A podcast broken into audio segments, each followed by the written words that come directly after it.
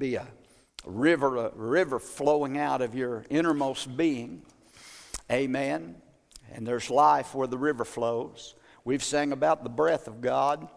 And when the breath of God breathes on us, there's life. God's all about life. How many know that? Amen. And so, praise God. I'm, I'm excited about what God is doing, the life of God. And I believe that every church, every church, every full gospel Pentecostal church ought to be alive. Amen. Ought to be alive. Amen. Jesus said, Jesus said to that church at Sardis, He said, You have a name that you are alive, but you're dead. First time I read that, I said, That's Pentecostals. Praise God. You've got a name that you're alive, but he said, But you're dead. Well, I don't want to be alive in just name only. I want to be alive, really alive in the Spirit of God and in the power of God. Amen. Amen. Praise God. Well, wonder where we're going tonight. To the river. Let's all go down to the river. Amen. Let's open our Bibles uh, tonight to Joshua chapter 3 again. I won't read the whole thing. You know where we're at, don't you? You've been here the last couple of Sundays.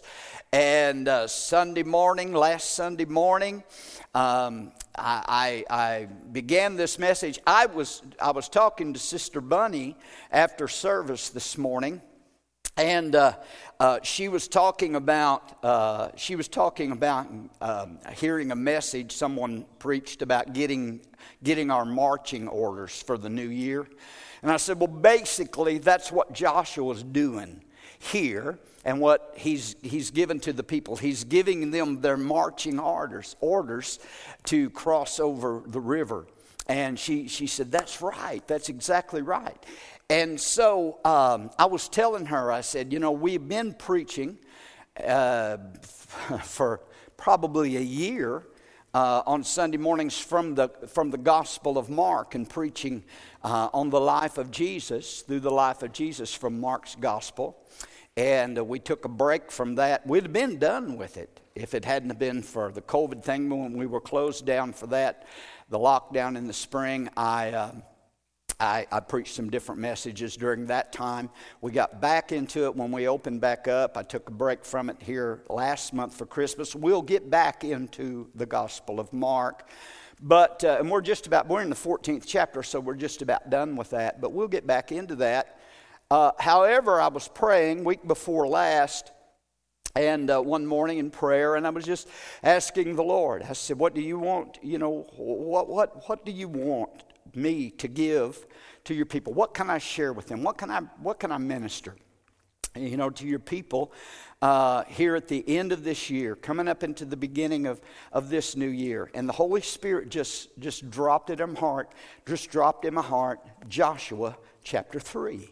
And so I went and began to study and prepare. So my intentions, my intentions were just last Sunday morning for this to be one message and to preach about you've not, you've not passed this way before, follow the ark, you know, uh, believe the promises, get across the river, God's bringing us into the promised land, all those good things. And here we are, you know, on the fourth message on this. It wasn't planned that way, but that's just the way the Holy Spirit works sometimes. And that's all right. We want to follow the leading of the Holy Spirit. But you know where we're at here in Joshua 3. They're preparing to go across the river. They're getting ready to cross the Jordan. And um, um, they've been, this is a new generation that God has raised up. This is not the same generation that came out of Egypt because all of that bunch died in the wilderness because of unbelief. Well, we don't want that. Amen. And uh, God has raised up a new generation. Moses has died. And uh, the one who has led them for these 40 years, he's died. They're a great lawgiver. And now Joshua is taking Moses' place. Some big shoes to fill. And uh, so he's taking Moses' place. And uh, the Bible said in, in uh, I was reading in Numbers just the other day where, where, where the Lord told Moses to take Joshua and lay his hands upon Joshua and impart to him some of his wisdom and anointing, so to speak, and to set him apart before the people so that the people would know that this was going to be, Joshua was going to be the replacement for Moses. And so he did that. And now Moses is dead, and Joshua has, has the command of the people. He's shaking in his boots. He's nervous. He's, he's got butterflies. He's afraid. Basically, he's fearful. And God speaks to him in that first chapter and gives him his marching orders. And God tells him not to be, not to be afraid, not to be dismayed. Three different times in that first chapter of Joshua, God tells Joshua, Don't be afraid. You're going, you're, you're going to lead these people into the land. It's a new experience for all of them. But he said, As I was with Moses, so I'm going to be with you. I'm going to take you in. And so here's the time. They're at the time now. They're on the, they're on the, on the brink of entering into the promised land. They're on the, on the river's edge. Right across that Jordan River lies the promised land. There's Jericho in the, in the visible distance. They can see it. The people from Jericho can see them. And we know, we know from, if you read the second chapter of Joshua, when the spies went in and, and visited with there with Rahab and, and she hid the spies. Rahab told them, said, the hearts of the people here are melting because they're fearful of you. See, the devil don't want you to know that, but the enemy is fearful of a child of God that's full of the Holy Spirit and knows the Word of God and knows who they are in Jesus Christ. And she said, she told him, said, the, the, the, the, the inhabitants here of Jericho are afraid of you. They've heard the stories about you coming across the Red Sea. They've heard the stories about how you've come through and defeated the, the Ammonites and Og, the king of Bashan, and all of these enemies and what God's done for you. So the, the word was out and there, that's their next conquest is that Jericho. They're getting ready to cross this river. It's flooded. It's, it's, it's uh, uh, normally Jericho would been about as wide as the sanctuary. But uh, at this time, it's, it's the spring, it's the flood season, it's the harvest time. The, the, the waters have overflowed their banks. It's one to two miles wide, 40 feet deep at its deepest point. There's no way in the world they can get across there. Sister Sharon told me if I didn't get, across, get them across tonight, she's bringing a boat. Amen. Praise God. So I, uh, the pressure's on me tonight. I got, I got, I got to get them across. I got to get them across because we can't have them going. We can't have them going across in a boat. Amen. But but they're on the brink and and and getting ready. And so Joshua is. That's exactly what he's doing here.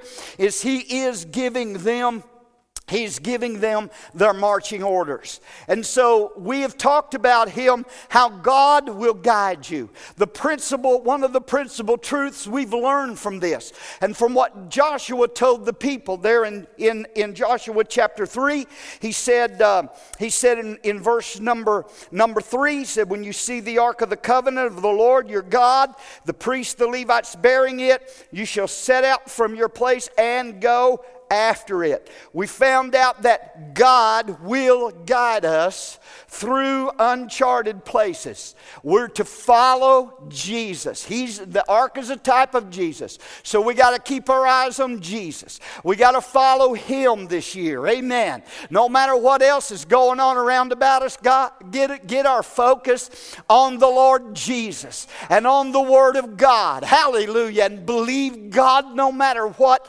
comes or no matter what goes. So God will guide us through the uncharted places that we're getting ready to go. The second thing that we talked about this morning was that God will grant us His unfading promises. He referred to that ark that they were following as the Ark of the Covenant, a covenant a covenant that we have, that they had with God, and a covenant is based on the unfading, unfailing promises of God. When God makes a covenant with us, He makes a promise with us, and God, I'm going to tell you, we may break our part of it, and uh, most of us probably have, but uh, uh, probably all of us have, but God will never break His promise to you. He will never break His covenant with you. Amen. You can count on that. The covenant, the new covenant that we're under is a better covenant established on better promises. And praise God, it is ratified and sealed by the precious blood of the Lord Jesus Christ. And He's not going to break that covenant. Covenant. Amen. He is the He is the, the testator, the the uh, the the testator of this New Testament. Paul said in Hebrews chapter 9 that where there is a testament or a covenant, there has to be the death of the testator testator, the person that made that covenant, that, that gave that testament. You know that, that a will is not in force unless somebody dies. I can make a will and bequeath everything to uh, everything, all my, all my worldly possessions to whoever, and they can't get it until I'm dead. Amen. Well, that puts the will in force. Boy, here we go. I'm getting, I'm getting off, I'm getting offline again. But anyway, uh, uh, uh that's what Jesus did. He gave us His last will and New Testament, and he went to Calvary to die on that cross to put that will into force. But he did something that nobody else ever did. He not only died and put that will into force, but praise God, there's no crooked lawyer can cheat us out of that will because the testator that died to put the will into effect did something different. Three days later, he rose from the dead to make sure that every promise in that will is carried out to the letter. Hallelujah. And if we will keep our part of that testament, which is our part of that covenant, which is just believe and have faith in Him and trust in Him, then He will keep His part of the bargain and He will keep His promise. So don't forget that. As we go into this new year and cross over into this new year, we're already in it, but as we progress in it, that God has granted us His unfading and unfailing promises of God. We gave you three promises this morning that God gave to Joshua that are, that are ours today. Number one, the promise of his conquering power. He said, No man shall be able to stand before you all the days of your life. Amen. We have that promise of conquering, overcoming power today. The church is founded on the Lord Jesus Christ. We've been given the power of God. We've been given the power. Jesus said, When the Holy Ghost has come on you, you'll receive power. Everybody say amen. Huh? We've got the power of God. We've got, uh, we've got his conquering power that no enemy can stand before for us. Then the second promise that he gave, we're talking about God's unfading promises. The second promise that he gave was the promise of his constant presence, that he will not leave us. He said to Joshua, As I was with Moses, so will I be with you. As he was with Joshua, as he was with Moses, as he, with, as, as he was with Elijah and Paul and Peter and John and everybody else, he's with us here tonight. He's dwelling in His church. He's abiding in our hearts and our lives. And so we have His constant presence. Remember that throughout this year, regardless of what happens, He will not leave us, He will not forsake us, He will go with us. Hallelujah. I'll be with you, said, even to the end of the age. Come on, amen. That's a promise of God. But then the third one we said, the third pro- promise that he gave was a certain prosperity. And that was found in verse number 7 of chapter 1. He said to Joshua, If you observe this commandments, if you observe my word, if you, if you, will, if you will meditate on my word and, and observe to do all that's written in then, therein, then you will make your way prosperous, and then you will have good success. God's going to prosper his people. He's going to prosper his church. He's going to provide for us. Amen. Hallelujah. Somebody said, Well, you know, we don't know. This new administration takes over. What's going to happen? Are we going to have high inflation? Is gas prices going to $5 a gallon? I can't tell you that. I don't know that. Will, it go, will gas prices go up? Will they go to $5, $10 a gallon? Will there be a scarcity of food? I can't tell you that. I don't know that. But what I can tell you and what I do, do know today is that the Lord God Almighty will take care of His people in His church and He will supply your needs. Hallelujah to God forever.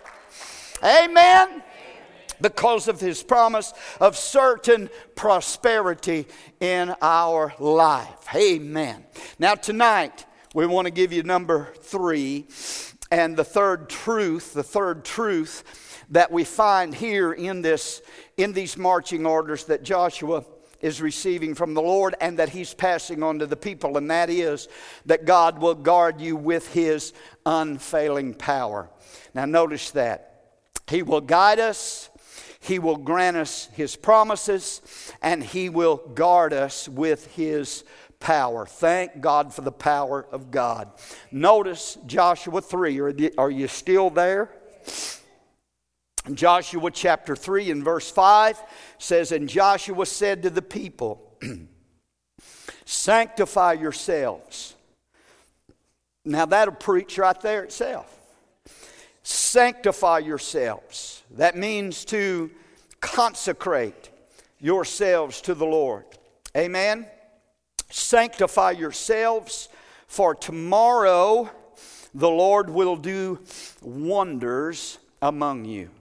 Here's the promise that the Lord has given to them, and that is that He, if they would sanctify themselves, that He would do wonders among them. He's going to do something special among them.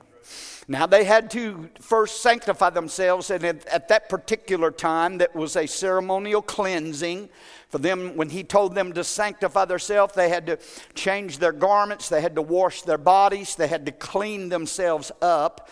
But there's a spiritual significance to that for us tonight. We're not going through the ceremonial rituals that they had to go through of sanctification, of washings, and all of those things but its sanctifying is a, is a consecration and a cleansing uh, uh, of ourselves, amen, and uh, setting ourselves apart unto the Lord, being set apart to the Lord. How many know sanctification, when we talk of being sanctified, we talk of sanctification, another word for that is the old fashioned word that we don't hear much anymore, it's just that old fashioned word, holiness. You know, what does holiness mean? Amen. Holiness means that we're set apart to God, that we're, we're, we're brought out of darkness and sin and brought into the family of God. We've been set apart to God. We've been consecrated to the Lord. We've been made holy by the blood of Jesus. Amen. So he's telling them and us that we're to sanctify ourselves, we're to cleanse ourselves by the blood of Jesus. We're to draw close to God, devote ourselves to the Lord. Be, I, you know, that's something that I want to see in all of our lives in this coming year. I think that would be something that we need to propose to do in our lives. Church is, is, is make this year a year of, of total consecration to God, to be closer to the Lord than we've ever been before, to be consecrated and devoted wholly unto the Lord. He wants all of you. Can I get an amen? I said, He wants all of you. He wants all of me. And so consecrate yourself. So He said, sanctify yourself and uh, put on that. Basically, when, when they did that change of clothes, they took off their old dirty clothes and then they put on some clean clothes and cleaned themselves up. That was a time type of what we, uh, of putting off the old man and putting on the new man. Hallelujah. And being separated and set apart to God. And he said to do that because he said, tomorrow the Lord is going to work wonders for you. What does that word mean? When he said the Lord is going to work wonders for you. Hallelujah. A wonder, a wonder is something in the Bible that makes you wonder. Now, isn't that deep? Amen. Isn't that deep? It's something that causes you to wonder. A wonder is something, the definition of it, of the Hebrew word was, is to be, it was something that was marvelous, something that was wonderful, something that was surpassing. It means to be beyond one's power and to do extraordinarily hard, an extraordinarily hard or a difficult thing. Now, did you get that? That's what he said. I'm going to do wonders among you. In other words, God's saying, I'm going to do something tomorrow for you that is beyond your power. Oh, I'm about to shout. I'm going to do something for you tomorrow that you're going to wonder at. You're going to be amazed at. They didn't know what it was, but he said, just get ready for it and prepare yourself for it because I'm going to do wonders among you tomorrow. I'm going to do something extraordinary. I'm going to do something that would be hard or difficult. I'm going to do something that's amazing in your sight. My God wish today that the church of the Lord Jesus Christ would get back again to seeing some wonders that it wouldn't just be the ordinary glory to God, but there would be something when we come to the house of God that would literally amaze us and cause us to wonder and see the power and the glory of the Lord manifested in such a mighty way. I'm believing God's wanting to do in 2021 wonders, mighty wonders among His people and in His church. I believe that today. I, I really believe that today. Extraordinary things. Listen, there's nothing. I said there's nothing that's too hard for the Lord. How many knows that? Hallelujah. He can do anything. There is no impossibilities with him. Hallelujah. In the book of Acts, chapter 2, on, that, on the day of Pentecost, when Peter got up and preached that first Pentecostal ser- sermon that day, he said, they, you know, they had just been filled, the 120, with the Holy Spirit. They were speaking in other tongues. The crowd gathered, couldn't understand, couldn't figure out what was going on there. Peter got up. They said they were drunk, you know. They said, These are all drunk on new wine. And Peter said, No, these are not drunk as you suppose. It's just the third hour of the day. But he said, This is that which was spoken of by the prophet Joel, that in the last days, saith God. How many believe we're in the last days? That in the last days, saith God, I will pour out of my spirit upon all flesh. Are you hearing me? Hallelujah. I will pour out my spirit upon all flesh, and your sons and daughters will prophesy, and your young men will see visions, and your old men will dream dreams. And on my men servants and my maid servants I will pour out of my spirit in those days, and they shall prophesy. And Notice, and then he went on to say, In the midst of all this, while I'm pouring out my spirit in the last days, I will show wonders in the heaven above and signs in the earth beneath, blood and fire and vapor of smoke. I believe we're in that time. I'm not seeking signs and wonders, ladies and gentlemen, but I do believe today that we serve God that is a wonder. And as a matter of fact, one of his names is wonderful. Come on. Hallelujah. He is a wonder. He wants to do wonders, extraordinary, powerful, mighty things for you and I tonight. He has not changed. He's the same today, and his power is still the same today. Oh, how many wants to see God do some wonders in 2021? Amen? Something that causes amazement. That we just stand amazed at the power of God. Whew. Yeah, but Brother Rick, you know, that was just for the early church. No, no, no, no. He said in the last days. In the last days. Stephen was a, remember Stephen in the book of Acts? He was a he was a deacon, wasn't he? Stephen was a deacon. But Stephen went out and preached. He was a preaching deacon. Amen. And the Bible says in Acts 6 and 8 that Stephen was full of faith and power, full of faith and power, and did great wonders among the people. Wonders by the power of God. In the fifth chapter of Luke, when Jesus was preaching in that house. And um, the crowd had filled the house and gathered all around the outside and was looking in the windows. Nobody could get in. It was kind of like the, kind of like the uh, Cracker Barrel the other day that I was at. We couldn't get in to eat because they had everybody social distance, but they were all jammed into the store, elbow to elbow. I couldn't even get to the bathroom. It made no sense to me. Amen. But but they they brought a lame man, a paralyzed, a paralytic, a paralyzed man to Jesus to be healed. And they brought him and they couldn't get him in to where Jesus was. The Bible said the power of the Lord was present to heal, but they couldn't get him in because of the crowd that was around the house.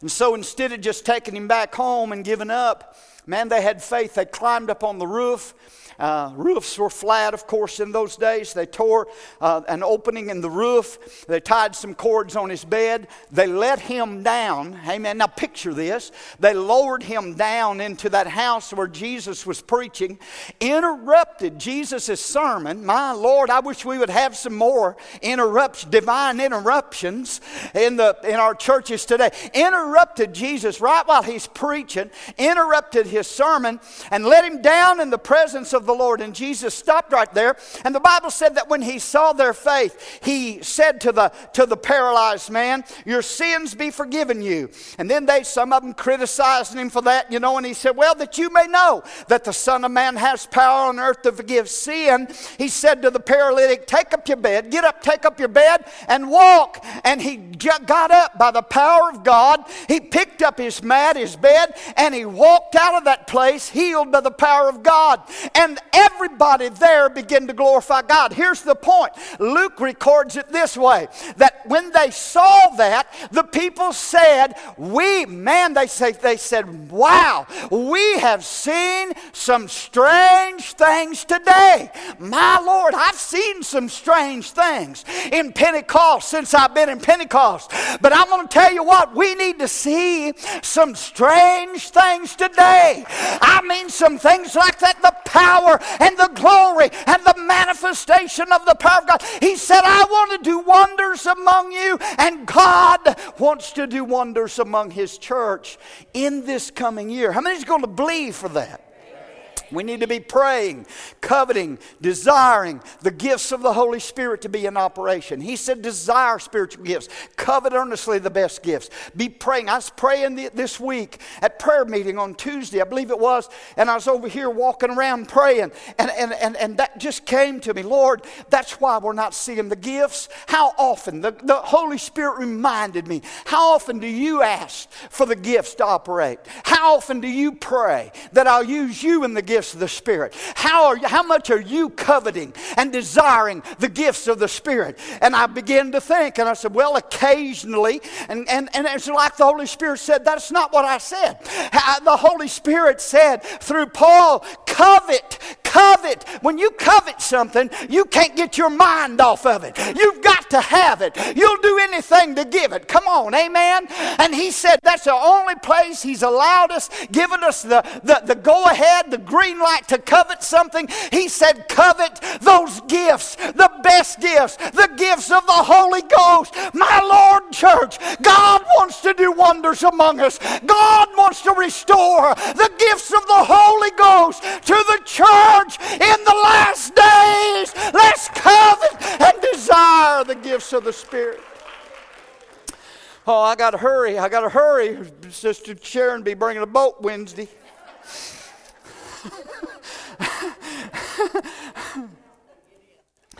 said, I'm going to do some wonders among you.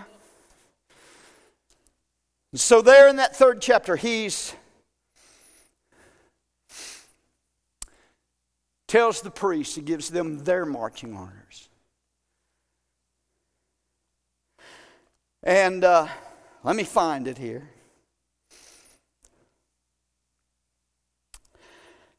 He has them, verse 11 Behold, the ark of the covenant of the Lord of all the earth is crossing over before you into the Jordan. Okay, we're getting there. Now, therefore, take for yourselves twelve men from the tribes of Israel, one man from every tribe. And it shall come to pass, as soon as the soles of the feet of the priests who bear the ark of the Lord shall rest in the waters of the Jordan, that the waters of the Jordan shall be cut off, the waters that come down from upstream, and they shall stand as a heap. So it was when the people set out from the camp to cross over the Jordan with the priests bearing the ark of the covenant before the people. And as those who bore the ark came to the Jordan, and the feet of the priests who bore the ark dipped in the edge of the water. Oh, hallelujah. Dipped in the edge of the water, for the Jordan overflows all of its banks during the whole time of harvest, that the waters which came down from upstream stood still and rose in a heap very far away at, at Adam, the city that is beside Zaretan. So the waters that went down into the sea of Arabah, the salt sea, failed and were cut off, and the people crossed over opposite Jericho. Then the priest who bore the ark of the covenant of the Lord stood firm on dry ground. Notice that. On dry ground in the midst of the Jordan, and all Israel crossed over on dry ground until all the people had crossed completely over the Jordan. Hallelujah, hallelujah. Now, what, a, what an awesome wonder this is. Because, as I said, the priests here, the, the, the, the Jordan is flooded. The priests that are bearing the ark on their shoulders carried it right down to the river.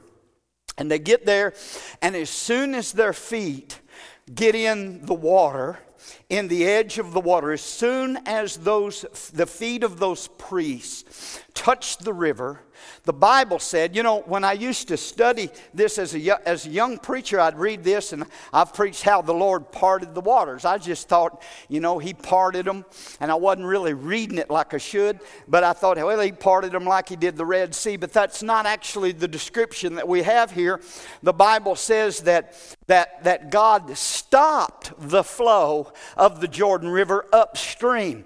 It was just like God took a big piece of this plexiglass that all the stores got up, amen, in front of everybody, and they ju- he just put a big individual, indivis, invisible shield of plex, spiritual plexiglass there and stopped the flow of, you talk about a wonder, this is a wonder. And, and glory to God, it was something, it was something extraordinary. It was something miraculous.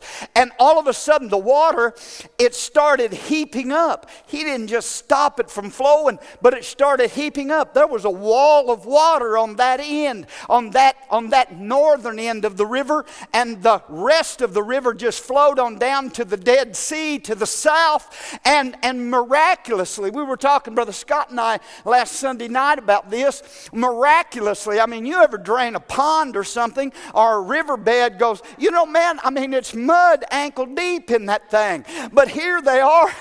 Glory to God. Here's another wonder about the whole thing. They step into the water, God stops it flowing, and the, and the rivers go on down to the south and just opens up. He opened up that, that river. He opened up. He made a way where there was no way. Glory to God. He made a way and, and did it and did an impossible thing to get them through to the other side. They're following the ark. They're following the guidance. They're, they're believing the promise. They're believing the word. And they're following him. And when they did, God worked a wonder and done a miracle and opened that up. And not only that, but he said, You're not even going to have to get your feet muddy. Dried up the ground. They went across. The priests go on out, standing in the middle of that Jordan River. These people's ancestors, only two of them left that came out of Egypt, Joshua and Caleb, their ancestors saw God open up that Red Sea. Now, this generation sees God open up that Jordan River. still the same God that it was 40 years ago.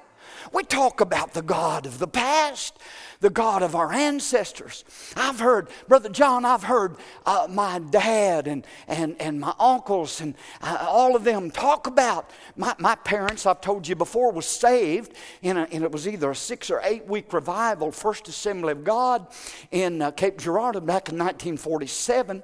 Was a, was a this, this get a bunch of people. It was a female evangelist, a woman evangelist, preached for eight weeks there. They, I don't know how many people got saved, but my, my family, my mom and dad, my, my aunts and uncles were a part of the group that got saved there. People was called to preach. There was fruit out of that revival. Amen. But, uh, but I hear about, they'd tell stories about what God would do. They'd tell stories about the miraculous power of God that, that, that would take place. And, and, and I've always just, I've always been, uh, you know, enamored with that. I love to read books about the revivals of the past. I love to study revivals of the past and great men of God, some of God's generals of the past that have all passed on now, and how God used them in miraculous ways and in miracle working healing ministries. And I think, oh my God, you're not changed. You opened that up. You, you know, the same God that opened the Red Sea, opened the Jordan River. Oh God, you're the same God that did miracles in the past. We got to see it if we ever needed it today. I, I, I know some people say, well, the only reason God did miracles was to verify and to prove the gospel. If there ever was a time we needed a verification of the gospel, it's today, God. Do it again today. Show your power today. Hallelujah. Hallelujah. Show your power again today. They're standing in the middle of that Jordan River. We got them there. They're on dry ground.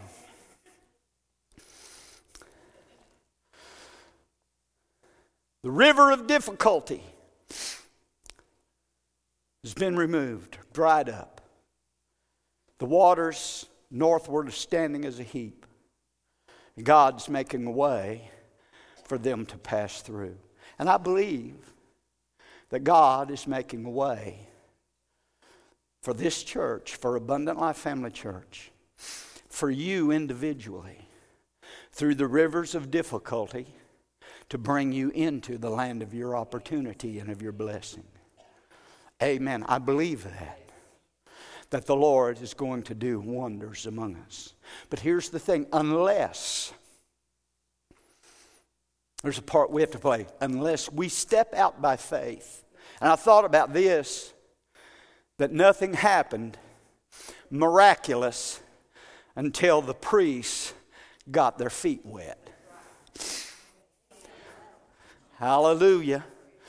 And I believe that God is that we, we've been too afraid to step out just on the Word of God. They didn't know what was going to happen when they stepped into the edge of that river, but they were willing to get their feet wet and step out. And as soon as soon as they got their feet wet and, and stepped into that river, the miracle took place.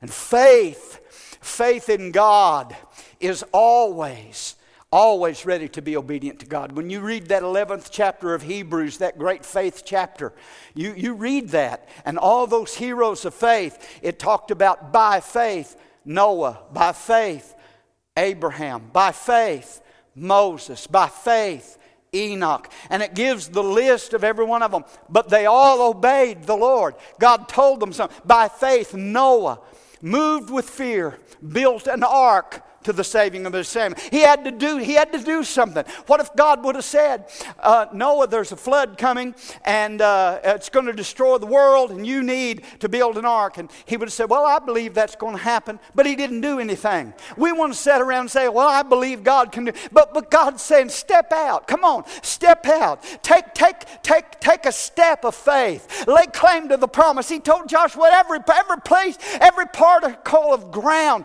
that your foot steps caps on. That have I given you. They could have sat there and looked and said, That's our land. Too bad we can't get it, like they had done 40 years ago. But Joshua said, We're going to step out. We're going to get our feet wet. And the feet of the priest didn't stay wet long because the miracle, the wonder, the victory came. God showed himself strong in their behalf. Whoo! Hallelujah. Amen.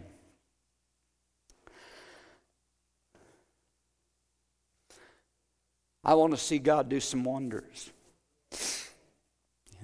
this year. Let me, let me close. They crossed over two, two and a half million Israelites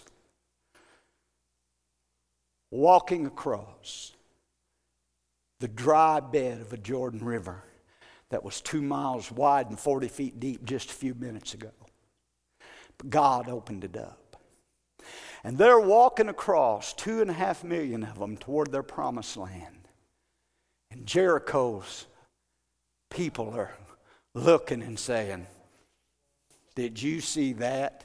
We've had it. If their God can do that, we've had it. Amen. Oh, hallelujah. God, help us to believe Him for some mighty things. And they cross over. Let me close with this. They cross over and get to the other side in their promised land and set up camp. The priests are still standing in, this, in the middle with the ark of God. The water is still heaped up to the north, just heaped up. And while they're standing there, um, Joshua tells 12 men, has 12, one from each of the 12 tribes of Israel to go into the bed of the Jordan River and each one to pull, pick up a stone out of the bed of the Jordan River. Carry it over and set it on the bank, on the side of the promised land. And to set up a memorial of 12 stones. And he said, In the future, in times to come, when your children shall come by and say, What's that all about? What, does the, what do those stones mean? Then you can tell them about the miracle that God performed to bring you, your families, across that Jordan River into the promised land. It was a, it was a memorial to the miracle working power of God and how God brought them through. They were, they were Jordan stones. They were taken from the deep bed of the Jordan. They were a testimony that Israel owed its entrance into that promised land. They owed that to the divine power of Almighty God. Those stones spoke of the fact that had it not been for God's power, we'd have never come into this promised land. I'm telling you, ladies and gentlemen, had it not been for the power of God, we wouldn't be here today. Would it not, had it not been for the goodness and the grace and the miracle working power of God, we wouldn't be in this church. God planted this church in 2003 with 18 people. Joe and Vicki were there, Buddy Marshall were there. Amen. That, that, this church was planted in 2003 with 18 people. We, we were in a storage building down here, you know, storage units for 10 years.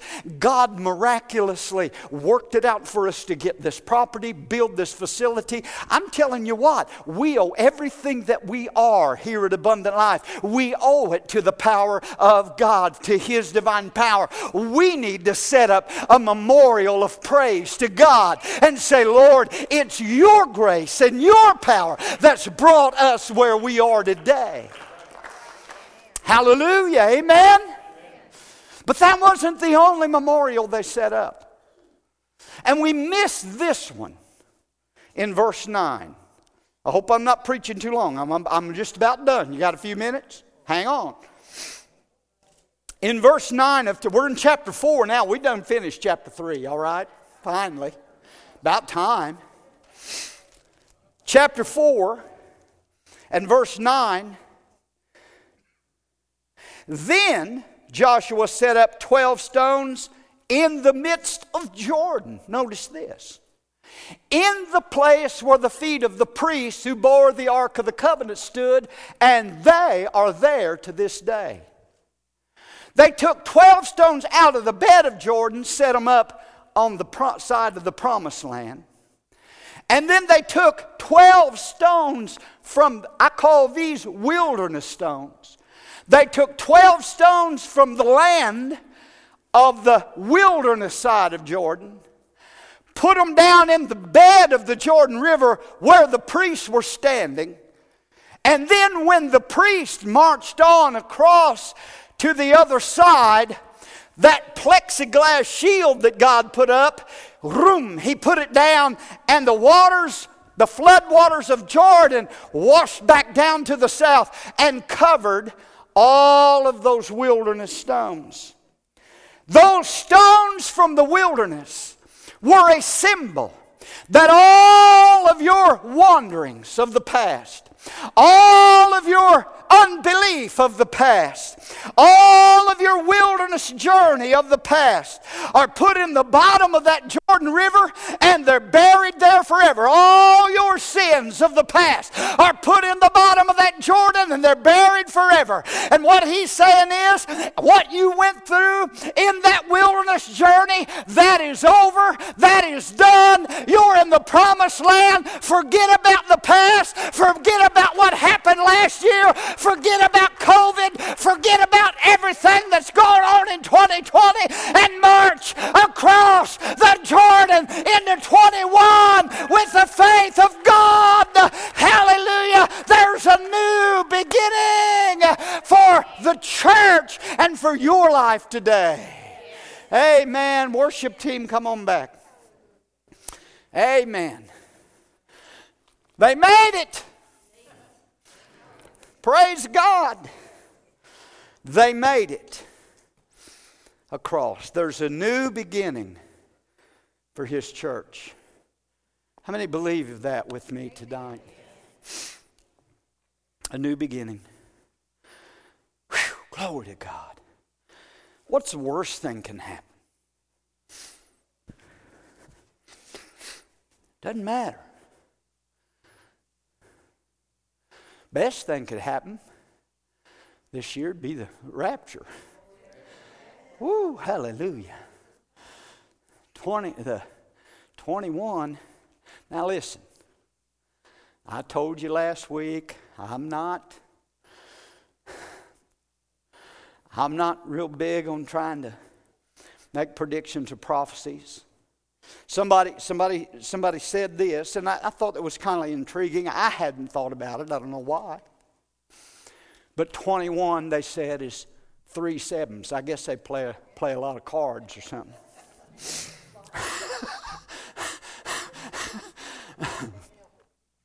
Seven's God's number of perfection. Seven's God's number of completion. Is that right? And 21's seven plus seven or seven times, seven times. It's, it's three sevens. Amen? Seven times three. Is that 21? All right. I didn't even check the guy's math, I just took his word for it.